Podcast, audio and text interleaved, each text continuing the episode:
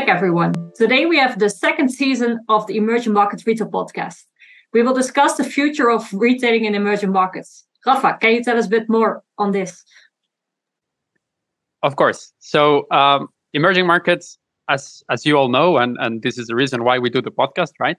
Um, emerging markets are currently located in a very exciting, uh, you know, um, uh, point given that there will be you know lots of lots of changes coming in this uh, in these economies. Um, first of all i mean we're talking about you know a very very large uh, population base. So 6.56 billion people in 2020 86% of the global population living in emerging economies. And at the same time we see that many of these countries are experiencing you know rapid gdp growth uh, which is going to lead to um, uh, you know a, a, huge spur of innovation in the upcoming decades. And as such you know retailers will be experiencing drastic drastic changes to their strategies. And um, today we have a, a, couple of guests. Camilo is going to tell us more about this um, who have you know been examining this very very closely. And so we're really excited to have them on board to, to share with us some of their insights um, in, in terms of what is going to happen in the future of retailing in emerging markets. So, Camilo, who do we have with us today? Well, we have two outstanding guests. We have uh, Dr. Divya Ramachandran. She's an assistant uh, professor of marketing at the Asper School of Business at the University of Manitoba. And also Dr. Shaphali Gupta. She's a Mani Iyer Chair Professor of Marketing at MICA, in the strategic marketing department. And yeah, as you were mentioning, Rafa, we are going to discuss uh, part of the research. Uh, they published uh, a paper entitled Emerging Market Retail Transitioning from a Product Centric to a Customer Centric Approach. So, why don't we jump into the next part of the episode and discuss with the experts? Let's go for it. Yes, let's go.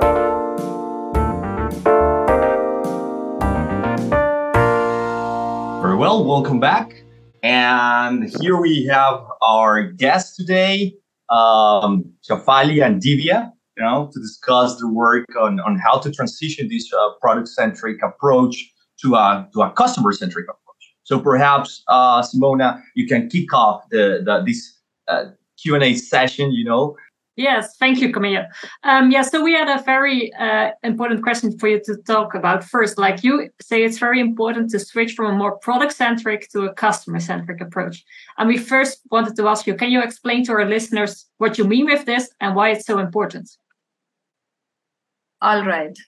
So uh, before we move uh, with a discussion related to the you know the retail in the retail context but let's try to understand what exactly these two approaches are. Like what is this product centric approach and what is this customer centric approach? So if we look at it you know name itself suggests what is the product centric which says that manage the product? The the the decision making or the management is more focusing on managing the product right? So more than the you know like they are looking for the customers but they are looking for that which product is profitable to sell. And how many customers can we sell this product to right? So basically the marketing decisions all the marketing decisions whether it is investing into the marketing activities and so forth and so forth right? It is based on the historic measurement of the past value of profitability of that particular given product right? However moving to the customer centric approach changes a complete you know it, it, it's a it's a paradigm shift in the management thinking which suggests that rather than product how can we manage our customers well? Who are our most most profitable customers? And how many products can we sell to the existing customers rather than selling more products to you know to to the to the same set of customers right? So so that that so basis on that what happens that the marketing decision is more like forward looking which says that the same customer can come again and again for purchase and repurchase and we try to sell more products to them. So it is managing the customer profitability looking into their future prospects and the future profitability. So these are the you, you know like if we look at the differentiation between these two concepts So while we look at that, how it's going to happen in the emerging markets, so whether it is really needed to talk about, whether the things are perfectly fine to be the product centric, right? So that is being the focus of our paper, where we said that, well, the, in the emerging market setup, where it has always been the product selling approach or a little bit of the customer relationship building, is it important now that we move towards the customer centric approach? That's very interesting. And we had one follow-up question because this, given the uh, the local neighborhoods in which those small stores and emerging uh, countries are typically operating in, do you think that they maybe can leverage that and benefit from that to uh, develop, based on their local knowledge, like more customer-oriented uh, focus? Uh, do you mean like their personal relationships or the fact that they know um, exactly. okay these are the 10 customers uh, so to be honest that was one of the things that uh, we had also talked about when we were you know trying to conceptualize this that yes there is definitely a much more deeper connection that these retailers um, build with their customers but do they really think that deeply when they're trying to recommend a product or you know say that oh my customer bought this product last week hence they're going to need this product to go with it this week or so on and so forth the, the kind of things that we are aided with analytics it, it becomes so easy in uh, the developed market context those decisions are not necessarily top of mind for these mom and pop stores or even the bigger organized retailers, right? So, yes, they could leverage it. And I think what Shaphali and I would agree on is that ideally, what we would want all of these um, emerging market retailers to do is take the best of both worlds. Take the best of your knowledge as far as your customers are concerned, your personal relationships with them, your understanding of what they what they think like, what they need and what they look for, and use analytics to make your decision making so much simpler so i think that is that that would be the ideal marriage and again you know uh, simon and uh, rafael you are doing uh, research in emerging markets and i'm sure that you might have uh, um, you know like experienced this as an insight coming from those markets that the landscape is too diverse it is too diverse and fragmented so the kind of things what I'm telling you, it is working in the urban context, but in the Yes. rural context, this relationship still exists, right? The credit thing, you know, that I buy, I need not to pay upfront is too very common.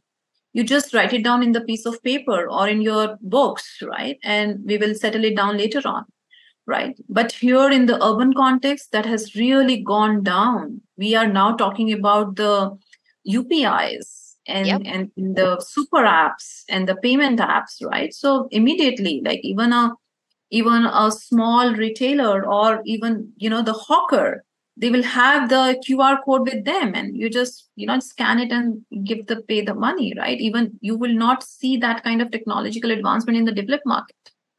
So those kind of Yep. things are changing. Some of the leapfrogging is amazing and i'm sure that is actually opening a lot of uh, you know like opportunities uh, for the retailers specifically in the emerging markets. Yep. Wonderful. Yeah, this is this is really a a very exciting and wonderful discussion. So I I, I would like to stay in this uh, uh, line of thought of uh, you know coming up with these examples, and that's one thing that I really enjoyed about reading your paper is that you really provide a wealth of examples from different channels and different solutions uh, that are out there to to serve uh, consumers in in emerging markets, um, and not just in emerging markets, also more broadly, actually. Um, so I, I was wondering whether you could, you know, in your perspective, um, um, tell us which are some of the solutions that are being used that you were most excited about when you were uh, writing this paper, um, and and to what extent do you think, you know, that there is already enough of a maturity in emerging market uh, uh, retail chains and and and you know uh, nano stores to uh, start adopting these uh, these these tools. Yeah Divya. Okay, Do you cool. like take the question yeah Yeah, sure. Um, so I think one of the examples that I really liked uh, when we were working on the paper, and I think that's something that uh, you know continues to stay on my mind, is the the example that we gave about Alibaba's Hema stores. Um, so obviously, being in the US for a good number of years, there were a lot of things that I had taken for granted right? Like the fact that you can order things off an app there's same day delivery um, you can you know put things in your cart on the app and then go into the store you know check like touch and you know feel the product there and then buy it have them delivered all the way to your home whatever it is right? All of that stuff was so cool to me. And then I, you know, I started reading up on things, obviously, as I went through the PhD program. And working on this paper, I read about the Hema store example. And I was thinking that right there is wonderful convergence. It's like such a perfect little integration of, you know, what's going on online and what's going on offline.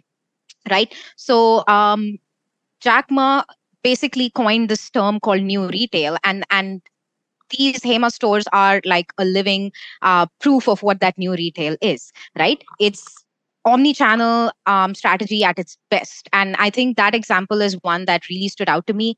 They use analytics to drive that integration. Like that's the glue that kind of holds it together. That's the fuel that powers that vehicle. And um, i think that was one of the nicer um, you know really cool really uh, interesting examples that captured my attention as we were um, writing it up. And obviously the fact that that has inspired you know places like kroger and target and whole foods. And I, I was i was i was quite taken aback. I didn't know that that's where it came from. I thought you know the us stores were coming up with these ideas themselves. But then i noticed oh the inspiration comes from the emerging markets. So that's something that i would have i wouldn't have known. Yeah. And um, again, like if we look at some of the things which um, is quite amazing, uh, I'm sure that those things are happening um, in the developed market too. But the way emerging market is embracing uh, some of the new age technologies, and of course, when we talk about the the adoption of AI or adoption of virtual reality and the augmented reality, it all comes with the adoption of analytics because at the background, the analytics goes in. So uh, AI powered virtual fitting rooms, right? Virtual reality, like the the uh, the, person goes there and you need not to do anything. You just you know like just click what cloth you want to buy and and you just see that whether it fits to you or not, right? Recently, when um, like we were doing our home, like you know the renovation of our home, and we needed some of the fittings, right? The uh, you know for the ambience lights and all that stuff, and I was surprised to see and quite amazed that I was being told, well, there is no, I said, like, see, I'm a busy professor. It's not, I, I really cannot travel from one end to another end of the city just to look into some of the, you know, like beautiful amaz- uh, ambience lights. So they, no, there is no need for you to travel. Just open your laptop and get into the virtual reality store of a very famous you know, like uh, a brand which is Asian Paints, right? So you go there and you can just look into everything. So with my mouse click, I could see all the lights, their rates, how would it look like, and if at all I have the dimensions of my room and the I, I can really try those fittings out there in the in the you know augmented reality form likewise the virtual reality like I want to try my you know a watch i want to buy and i want to try on my wrist. There's no need that i need to take out all the watches and i just click it and they just see that how it will look like on my wrist. So there are some of the examples which are pretty amazing and which have been adopted by the retailers. And in our paper we have actually you know rafael has rightly said we have tried to provide you know a lot of such examples. And if you have gone into the into the supplementary material which has been provided it has all the more because the paper had the limitation of the pages yeah. right? But uh, we we have added uh, a lot more there too in the exhibit. So i'm sure that we can add more value to the readers.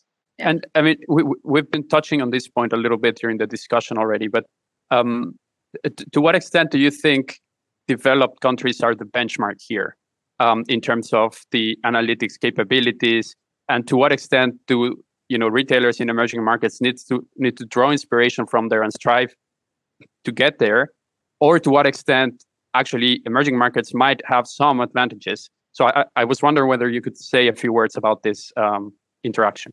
All right, I'll take this question and then Divya can add on to it. A very interesting question, Rafael, because it has always been um, accepted fact that uh, Eastern markets have always looked up to the Western markets and uh, they get the ideas and the innovation comes from the western market to the eastern markets or the you know from developed market to the emerging markets or third world countries and also you know like um, but again at the same time here i would like to make a point that at the same time there is a there is a reverse innovation kind of thing too where because one point which we need to take in consideration that emerging markets have less resources, but at the same time, they have a wealth of creativity and come up with that how the solution can be most innovative and optimal in, in the presence of those less resources. So the this resource constraint, yes, we look up to the developed markets that okay, what's going on there, but we might not have the same resources available here. So it cannot be copied and taken as it is in this market. We have to innovate something and we have to see that what suits the best to us. So hence, yes, inspiration can be taken, but at the same time, I feel that in few places we are leapfrogging.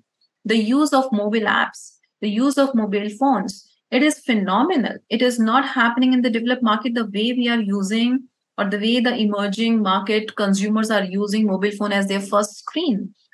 In the developed market, there are multiple screens for the multiple purposes. But here, you go to a retail store in the rural area, the entire business is happening on the same mobile screen. His kid is also taking online session on the same mobile phone. He is, you know, maintaining his books calling the supplier, calling the customers on the same phone. So this one screen, which we call like mobile phone, has been so very, you know, important in the emerging market. So I feel this kind of paradigm shift, which is happening in the technology, is not coming from the Western market. It is very much of the of the emerging thing so so yeah so th- there where we are and we have to we have to kind of like for an example super applications. Super apps are not not something which are being tru- truly and uh, warmly uh, adopted by developed market. But look at china wechat or you know like uh, and for m-pesa in, in in in africa how beautifully they have uh, embraced such of these super apps in their lives and which is certainly contributing for the for the greater good in, in a in a way yeah. Yeah. I yep. completely agree with Shaphali there. I, I i truly think that there is huge potential for the emerging markets to come up with a a later but much better version of things that we are seeing in the developed markets. So i i think that yes they can take inspiration they can take ideas but make it better. Uh, make it much more suitable for, as Shaphali was saying, lower resource um, situations, or perhaps even you know serving the needs better, right? So there is huge potential for that, and I I truly believe that's going to happen. Um, you know, that's I think that's the reason that we are so positive and we feel so fondly for this paper because we truly do see that happening. It can happen. Digital payments here, digital wallets are probably used even more than what you would see in developed markets. Like we still, I still use like the credit card that you know you tap it. That's probably the extent of how advanced um, it is. But here, you go down to buy like a little you know ice cream cone, and you use Google Pay, right? Yeah. So it's gotten to that point and i i think it's going to surpass um, developed markets at a certain point in time. Yeah. Yeah so uh, i i think uh, we all agree that uh, the traditional channel has been uh, modernized right? And adopting new technologies and again as you uh, just uh, mentioned like the consumers are also you know using smartphones you know across you know different socioeconomic levels and in the bottom of the pyramid as well uh, but also, we have been, you know, uh, conducting research and trying to understand how how to adopt these technologies, right? So, I, am a little bit. I, I, love the idea, but I'm a little bit skeptical about you know uh, having a like a nano store, you know, a virtual space where you can go like to the nano store and buy some products, right? Um, while there are so many that have not been able to even adopt a POS system, you know, so they they they, they don't even do like basic things, you know, like like bookkeeping. So so like as an analogy, uh, they they they breathe, but uh, they they cannot even write. right? So so what are the the like the barriers, the, the the challenges that you have identified towards the adoption of these analytical tools? So yeah, yeah. Um, no, um, I think this the origination of uh, this paper uh, came from these two questions. One, that there is a need for a shift. And the second, if this shift has to happen, then how would it happen?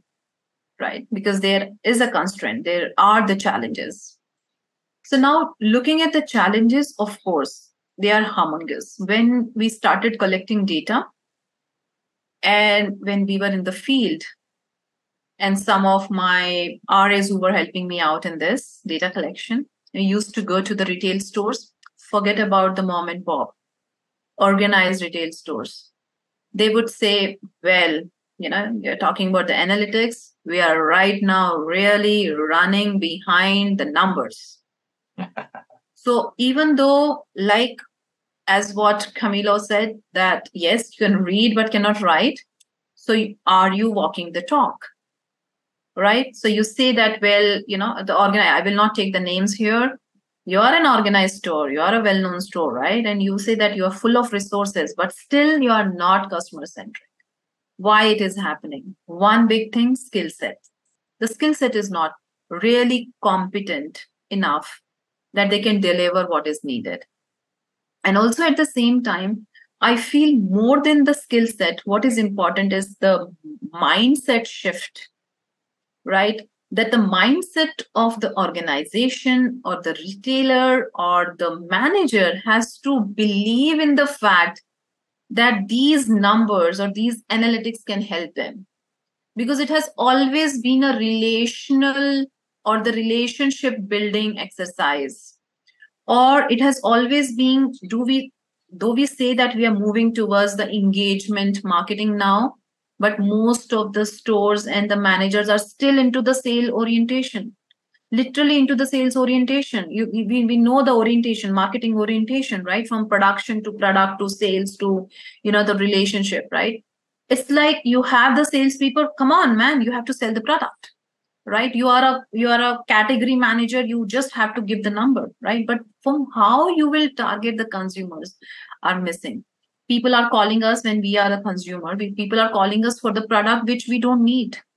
People don't call us for the product which we need. So if that is the gap then how we can fill it fill, fill, fulfill it right? And for that in the paper we have actually shown the transition path towards analytics adoption. So challenges for the organized yes. Transition path uh, you know Divya will talk about i'll just talk about more in terms of the challenges that now come up, come to the to the to the small or organ unorganized retail store owners or the retailers right? What do they think? They believe well i have a very um, specific or fixed capital in hand right and my job is if i have put $100 for an example $100 in my business am i getting $150 back or not at the end of the month right? Cut the operational cost or other things, right? Okay. Who are the who are the people who are working for you? Most of the people who are working in the store are the family people, right? The family members or the relatives. So what is happening is that it's all within the family. The fresh air is not coming in. The training is not there. The exposure is not there. How they will get it this is whose responsibility who is responsible to make this whole idea you know available to everyone i'll give you an example of India, where uh, government of India is nowadays taking an initiative which is Digital India, right? And if you all are aware of it, this Digital India promotes every single human being or you know the, the the indian citizen to have the digital payment system in on their phones have the account bank accounts because you know a couple of years back even you know the bank accounts uh, were like a kind of luxury for these people. Like you cannot even open the bank account because you have to give some kind of you know like um, to, to open it like you have to you have to give some kind of backing to to the bank banks or the bankers right? So so what happens that the initiative from the government are important to make this happen and to make the retailers exposed to what is needed to become the digital and i believe not just india talk about china talk about africa or or korea like they are actually coming up with these kind of initiatives so likewise in India, you know, there was like we've just finished that decade of innovation. So the president of India actually announced the last 10 years as as the you know, you know the decade for innovation in the country. And in that, everything will come in, whether it's an innovation for the retailers, innovation for the technology, innovation for the product, how we can make the most sustainable product. At the same time, this um, uh, ESG kind of goals, which now government is kind of coming up with the local authorities have to come up you know with with more communication so i'll, I'll tell you that um, the city where i live in uh, the government the, the state government uh, uh, you know is very close to us. Like this all the official sits in right? They reaches out to us and actually ask us to create the communication uh, exercises and activities for these kind of policies and these kind of you know all government related uh, initiatives because they want all the initiatives and policies to reach out to every single person in in in the in the country so so yes challenges are humongous in terms of resources yes infrastructure yes the skill set is not built properly yes but how can we make the way out in the midst of all these things. So in the paper we have talked about it. Maybe Divya can take that thing to elaborate more on that how organized and the unorganized rural and urban retailers can do so. Yeah. Divya. Yeah. Um, so yeah, I mean, I, I think Shaphali covered, um, you know, a lot, like almost all of the challenge, the main challenges that we had found. Um, on a more, you know, specific level, I think what these retailers struggle with is okay, fine. Let's say that there is a retailer who has been convinced about the value of analytics and um, you know I, he, he or she wants to adopt analytics fine okay then what happens how do they go about that's the next big challenge that they face. They don't know what are the specific steps i need to take what are the specific analytics that i need what are the ones that will truly give me some sort of benefit some sort of value for the kind of business that i am doing right? So that is it's like once you cross one hurdle there's a next hurdle that also needs to be overcome. And that's another uh, you know a, a, big challenge that that we have tried um, to at least address it. By no means are we saying that it's like you know a comprehensive solution like take this and and go find out. Uh, but it's more like a very strong step in that direction to provide them with at least a starting point right? Um, obviously there's more to be done in this area. Hopefully we shall do it together. Um, but it's in that in that path of helping them overcome these challenges. And to that end what we did propose in the paper were the transition paths right? Uh, we understand that organized emerging market retailers are at a different um, stage of their journey. They have a certain different set of challenges whereas the unorganized retailers in the urban as well as in the rural uh, setup have a different set of challenges right? So their transition paths can't be the same just yeah. on account of who they are and uh, how they are struggling you can't expect them to follow the same steps and reach the same outcomes.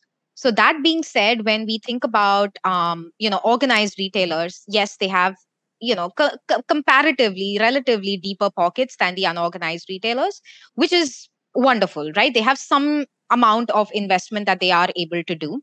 Um, but at the same time, what they lack is that access to skilled uh, analytics professionals. Correct. Yes. That's the huge gap that they have. So um, that is, you know, that's what they need to build on. What they require is trying to either build those analytics capabilities in house or somehow trying to gain those capabilities from other other companies who are providing those services right Yeah. so either you build it organically in Yeah. your own company or you get it from somebody else and there's no shame or no problem in doing either way. Whatever works for that particular organized retailer go for it right? Um, if you think about the unorganized retailers on the other hand much more limited capital right? If we think about the urban urban organi- uh, unorganized retailers for them it's probably better for them to try to collaborate with organized retailers who are at least closer in terms of geography in terms of you know the way that the market is because a large proportion of the organized retailers are in the urban markets. So they deal with the same um, you know customer base the same sort of uh, logistical or other issues uh, marketing requirements same sort of customer behavior. So all of that i think uh, that is what kind of drove us to say that okay maybe there's potential for uh, the organized and the unorganized urban retailers to sort of collaborate and, and find a way to work together right? Yes. um, and I think also that's a very good point. Yes. yeah like why not why not help each other right it's a known um, fact um, you know at this point it's a known fact that you have you cannot just compete with each other blindly you have to find some ways of collaborating for mutual benefit so if that's possible we are all for it right um, so another thing that we did think of was given how payment platforms are proliferating here in emerging markets they have a wealth of data right? Not just a wealth of data they actually mostly do have the analytics capabilities to come up with reports come up with insights um, you know come up with ideas that the um, emerging market retailers can use. So they are also um, a very very good option for uh, the unorganized um, urban retailers to work with.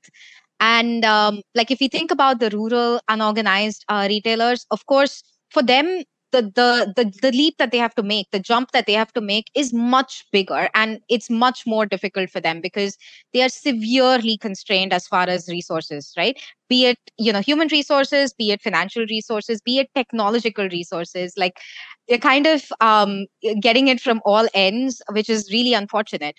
But that's the role that the government has to play we do mention very clearly in our paper that this isn't something that you're just going to find a one uh, short solution to. It has to come from different players in this entire ecosystem.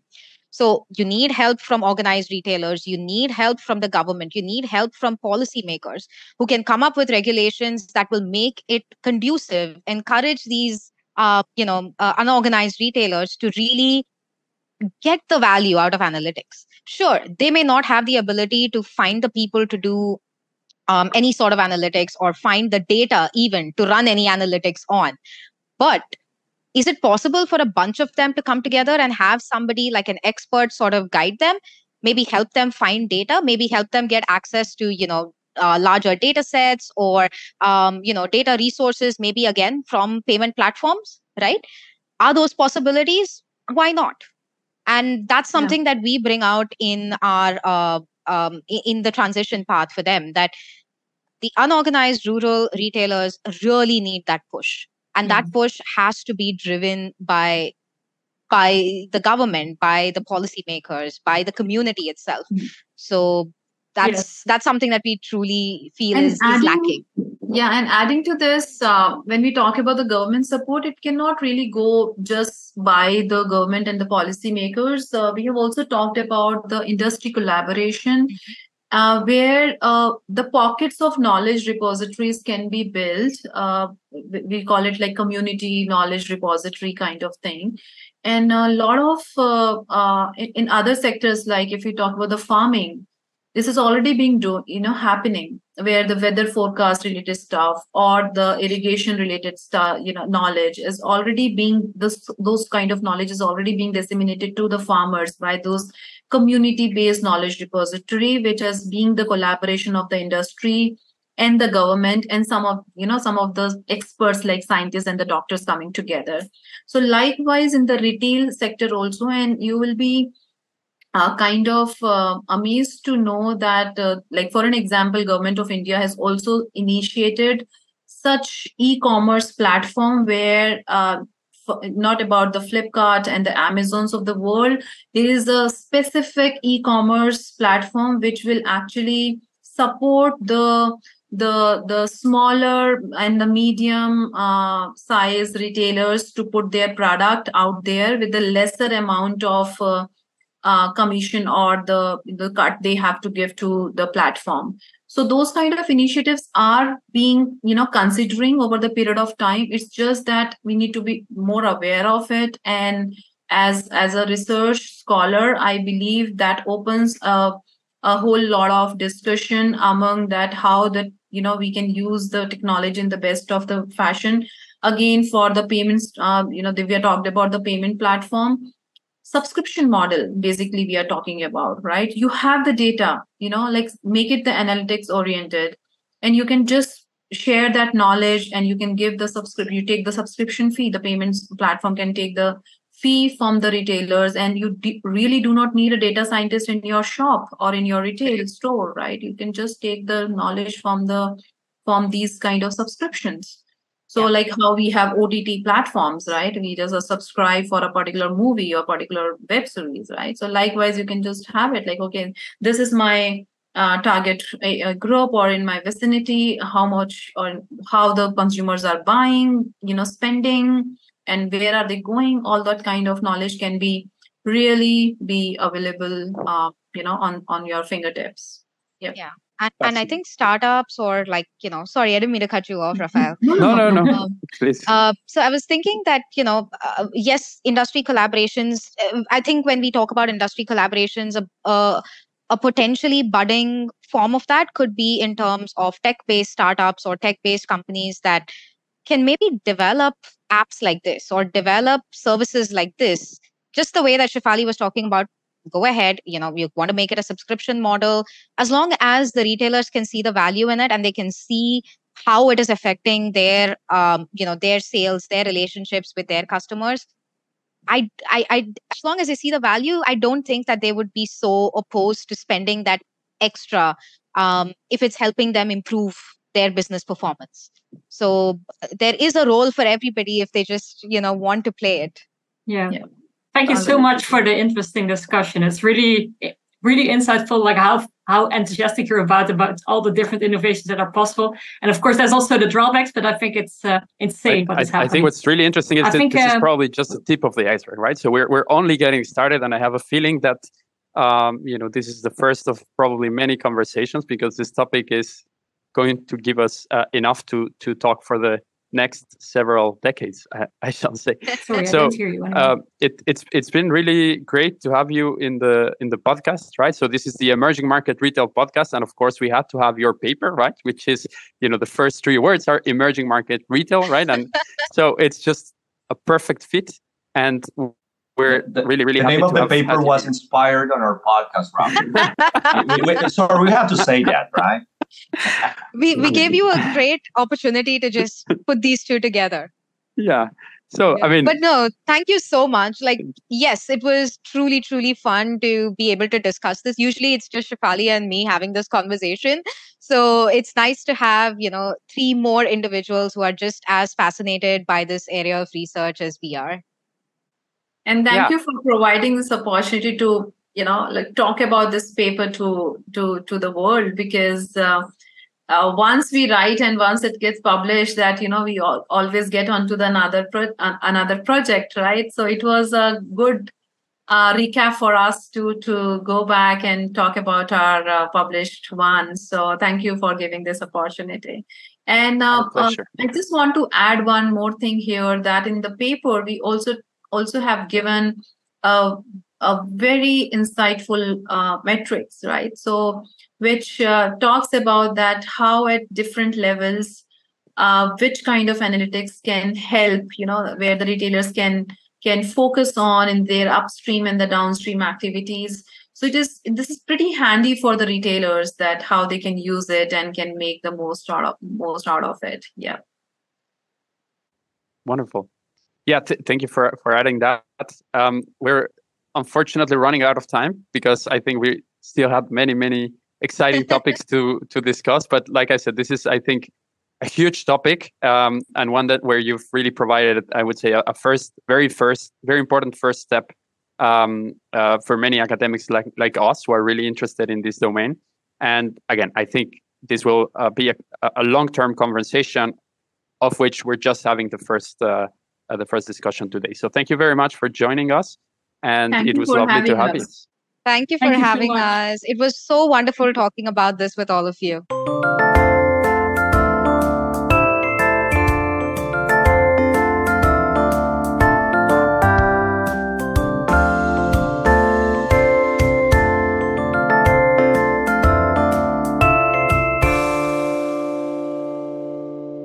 This podcast is brought to you by Tilburg University.